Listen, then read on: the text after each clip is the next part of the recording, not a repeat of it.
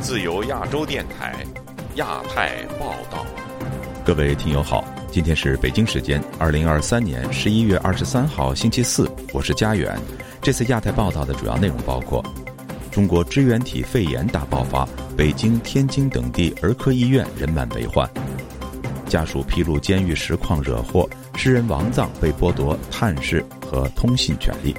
人权团体揭露中国在全球搞领事志愿者，进行长臂管辖；阿根廷总统大选结果为什么让中国感到不安；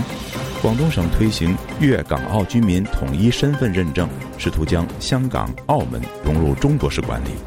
富士康被罚款2万元人民币，郭台铭是否参选仍有悬念。接下来就请听这次节目的详细内容。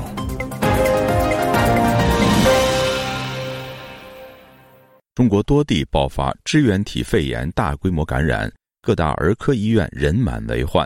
自亚洲电台致电北京和天津等多家医院，许多医院已经挂满停诊，有的要等24小时，医疗资源严重不足。详情请听本台记者夏小华发自台北的报道。这波以呼吸道疾病为主，已经出现流感与支原体交叉感染，不少儿童感染后出现了白肺的现象。北京、上海、广西、河南等各大医院的儿科门诊、急诊都爆满，有医院涌入了上万人，急诊叫到3000号，医疗系统负载量形同瘫痪，甚至启动了方舱收容病童，还发生看诊纠纷报警。北京友谊医院儿科贴出了提示，急诊号现在等候时间24小时以上。自由亚洲电台22号下午3点多致电医院，最起码要等候24小时以上，得明天看了。现在前面还有多少人在等？最少也得小1000呢，现在还在照昨天的呢，今天的都没有看，今天的都是明天看。友谊儿科的接线员表示，门诊3位，急诊2位，大夫共5位，一天至少1000多号。5点半以后剩下2位大夫，晚上11点后剩下1位大夫，所以要等这么久。另一家北京新世纪儿童医院接线员则说，今天是没有约的号了，你要来现场可以排队等加号，但是至少也得4个小时以上了。自由亚洲电台另外致电了网上盛传有人等3000号的天津北辰医院，如果在这个新医保上挂不上号，应当就没号了。另一家天津市儿童医院接线员说，咱没有急诊，咱现在也停诊了，您一早吧，现在才2点半就停诊，为什么？因为看不完，大夫4点下班，患者太多了。上周就有医院一天进行60多例的洗肺手术，不少人吃中药自救，川贝母、当归、甘草等中药价格都倍增。微博出现许多民众抱怨，周二去医院挂到了周5的号，得病的孩子去学校又交叉感染，北京所有儿科瘫痪，等号时间都要1天以上。北京又有学校要开始上网课，因为到课率太低。台湾的台大医院小儿感染科主治医师黄立明接受自由亚洲电台采访说，经过飞沫传染，最近这个细菌有突变，所以它变得比较致病力比较强。黄立明还说，欧洲突变较低，亚洲要比较担心，尤其新冠疫情期间中国封控的紧，一解封之后呼吸道疾病都回来了，造成大流行，发生了所谓免疫负债，加上中国的抗药性最高，以前你开个口服抗生素它就被你控制下来了吧，所以你就可以回家休息了。那现在因为它有抗药性，所以你口服抗生素开了呢，可能也没有效，你的病，它的病会继续进行下去，它就必须挤到医院去，它的治疗效果变差，所以这个病没有办法在第一关就消化掉了。驻台中国异议人士龚宇健接受自由亚洲电台采访表示，习近平推行分级就医，但是最接地气的医疗人力和设备严重缺乏红包外快，医护人员不愿意去，几乎90%基本上都是只挂了一个卫生所的牌子，但是没有固定的医生和护士、药师在里面进行服务。龚宇健提到，中国过去长期实行独生子女政策，家中的心肝宝贝一旦生病，父母长辈坚决往高级医院送，造成三甲医院、专科医院大塞车，医疗能量急剧不足。最关键的是，中国人就是说，如果说是普通的感冒生病去诊所进行治疗的话，不管怎么样，医生基本上就是会给他们就是药水，就是上挂瓶，效果是确实是非常的快，但是说也会造成就是人体的这个免疫系统的话，就一天一天的这种衰弱，然后抗药性非常的增加。自由亚洲电台记者夏小华台北报道。正在云南监狱服刑的中国裔诗人王藏，被狱方以家属披露监狱情况为由，剥夺探视和通讯权利3个月。11月22号，王藏的妻子王丽到监狱要求探望丈夫，但遭到拒绝。详情请听本台记者高峰的报道。11月22日，也就是接到狱方通知取消家人会见的第二天，王丽在两个朋友陪同下到云南省第二监狱要求看望丈夫王藏。狱方派出多名警官出面和王丽交涉，大概6个吧6-7个吧的警察，先是让这个两个朋友赶他们走，让他们不要在那个现场，然后朋友就抗议，就是不走，坚决不走，然后就最后也让他们在这留下来。以后然后他们就赶走了就是其他的会见人员，他们就带着我在那个会议室里面，然后就见面就谈这个事。王藏去年与王丽被裁定煽动颠覆国家政权罪成，分别判刑4年和2年半。王丽在同年12月刑满获释。上月，王丽透过社交媒体 X 首次对外披露王藏在狱中的处境，并接受本台专访，谈到丈夫怀疑遭受狱方特殊对待，包括无法与家属近距离接触，并且被送进集训队接受特殊改造。在22日与狱警的会面当中，王丽获正式通知，基于王丽的这些举动触犯了法律，王藏受到惩处，未来3个月停止与家人见面，通信和亲情电话也取消。作为家属，那么我也是实事求是的把这个王藏在你们的情况，那么向大家公布出来，说出来，但是他们却反驳说我这样做是触犯了法律。我会一级一级的，我会向他们这个每一个部门，那么相应的部门我会去反映这个事情。王藏与4个年幼孩子已分开3年多，孩子的日常生活一直受到诸多监控限制。王丽说，监狱的决定肯定会对他一家造成伤害。至少能看到他人的面貌，那么心里面是一种极大的安慰。他能看到我外面的就是家人，那么我能告诉他家里的情况，孩子的健康啊，或者老人的这种各种情况，对他也是一种极大的安慰。限制我们会见的话，我觉得对我们是一种伤害，就是这种做法就是让人太气愤了。曾担任律师的北京残疾维权人士倪玉兰表示，虽然王藏还有半年左右就刑满，可是目前看来，他在狱中的情况使人忧虑。每月会见一次呢，是服刑人员的权利，还有这个通话权也是最少一次，不能随意的被剥夺。这监狱方面要利用这2种权利，要对王藏进行惩罚，我觉得这非常荒唐。还有190天，他就要回家了，就要与家人团聚了。我希望他能够平安的回家。自由亚洲电台记者高芬，香港报道。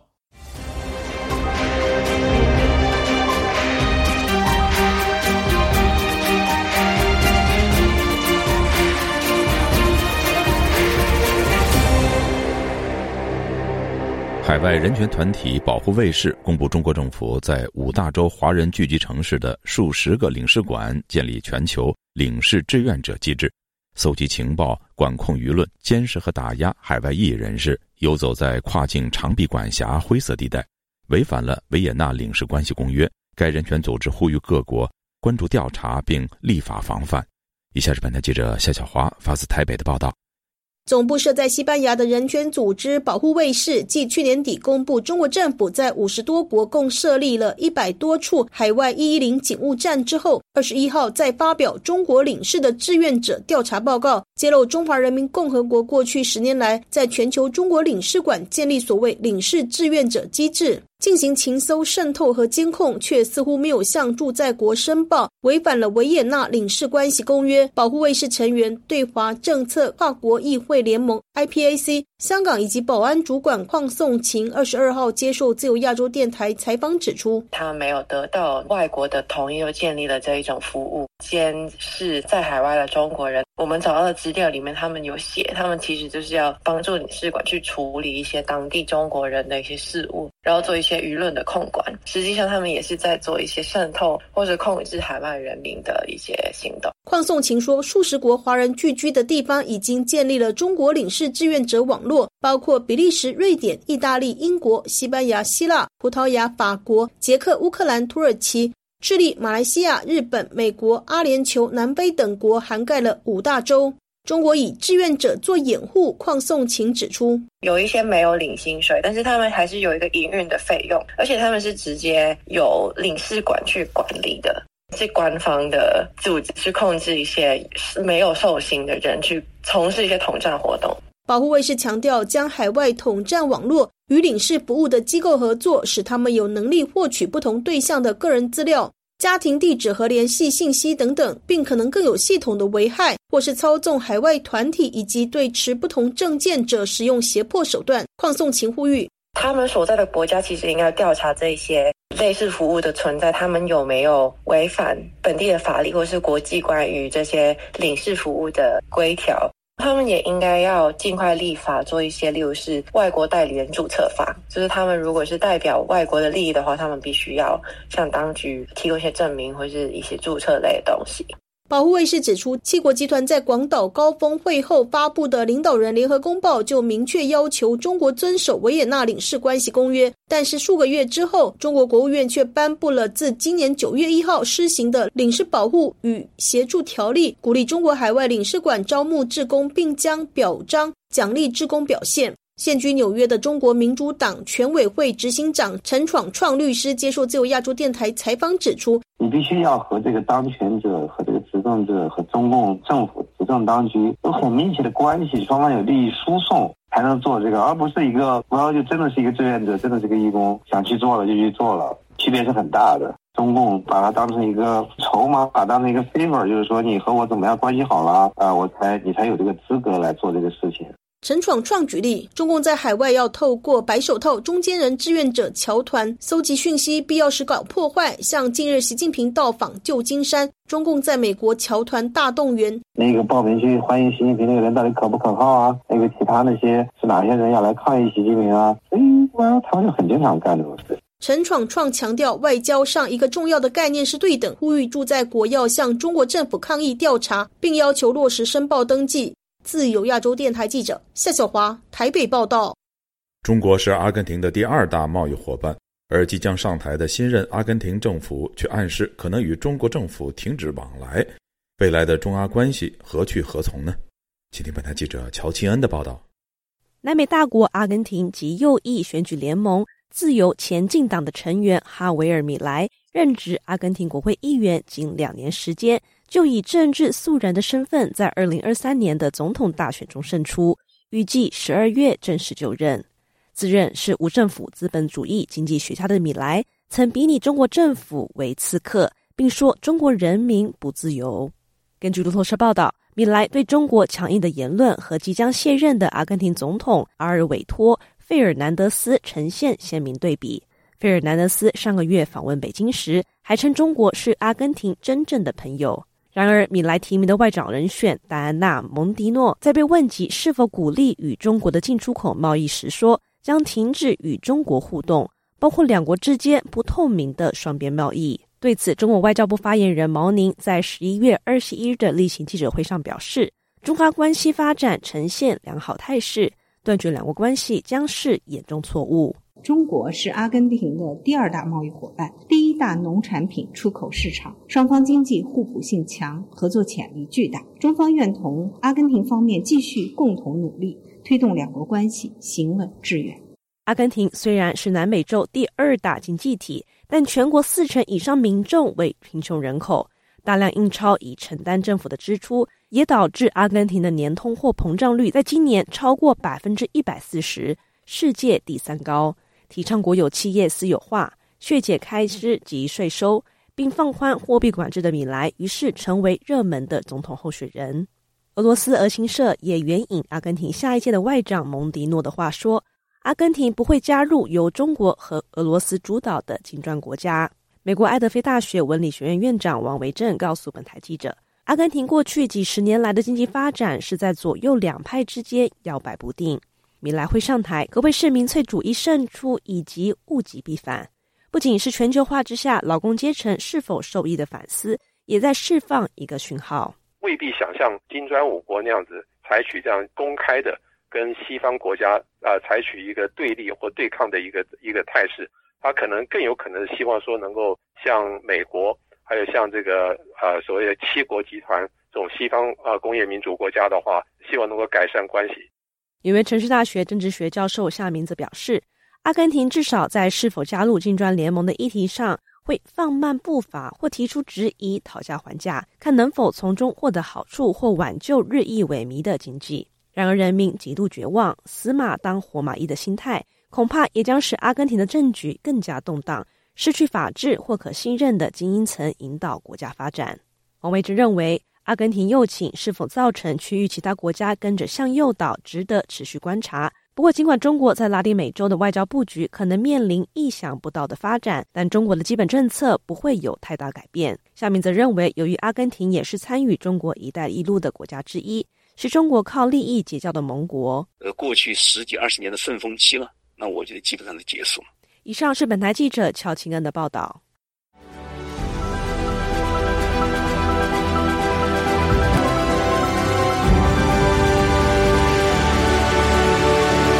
广东省计划建立联合工作机制，以建立数字湾区为名，把粤港澳进一步融合，3年内完成港澳居民与中国居民统一身份认证，推广惠民便民政策，方便港人回到大湾区生活。但是对港人而言，此举存在更多的隐忧。以下是本台记者陈子飞的报道。广东省政府新公布的数字湾区建设3年的行动方案，通过建立粤港澳3地的数字湾区联合工作机制，使3地在经济发展、公共服务和社会治理深度融合，做到推动大湾区数据、人才、物流、资金畅通流动的目标。广东省政府希望从现在到2025年，能把粤港澳的政务服务一体化，把3地居民的身份认证和电子签名互认，打通粤港澳在系统、数据和证照等方面的衔接，同时建设粤港澳数据区，用香港居民往来中国的通行证可以电子办理各项申请，与中国居民享有同等的便利。中国独立政治学者陈赵云表示，新方案提到要把粤港澳的社会治理深度融合，等于是要把港澳与广东省的人口流动统一管理，是维稳需要的做法。要把现在的2套系统融合，必须要把港人的所有个人档案和资料送中。治理一体化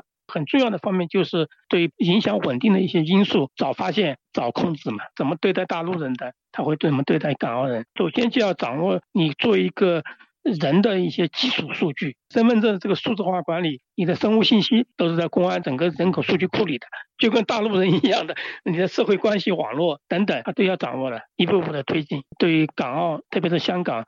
防止再发生第2次的反送中运动的这样一个机会。他表示，对外要显示一国两制依然存在，不会取消港澳的身份证和护照，但实际上港人已被管理在大湾区的系统下。日本香港民主连线发言人叶景龙表示，早前港府的高官已透露，未来连接香港和深圳的新口岸会考虑2地一检的方法通关，相信与这一次居民统一身份认证有关。批评港府有计划把港人的资料送中，也证明一国两制是一个骗局。把整个香港的身份系统融入了中国大陆，就慢慢的把香港跟中共的一个区隔就是慢慢的去掉，完全不是一国两制的概念。把整个香港、澳门跟中国大陆的这个一国两制就是模糊化吧，欺骗香港人跟欺骗就是世界的一个做法嘛。流亡的香港民主派立法会前议员许智峰表示，香港人的身份证是一种身份的认同。他认为这次通过数字化把港人与大湾区同化，要慢慢清洗和去除香港人的身份认同感。本来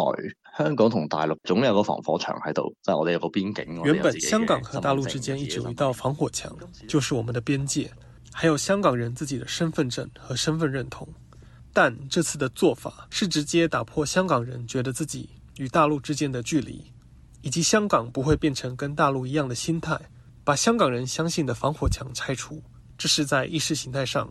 使香港人把大湾区人的身份优先，把香港人身份放在后面，把本土化的思想去除。对于不少移居海外的港人，回港度假时可能回到大湾区消费，叶景龙和许志峰提醒他们要注意风险。就亚洲电台记者陈子飞报道。台湾鸿海集团创办人郭台铭宣布参加台湾的总统大选后，其在中国的富士康子公司随即传出遭到查税查地的消息。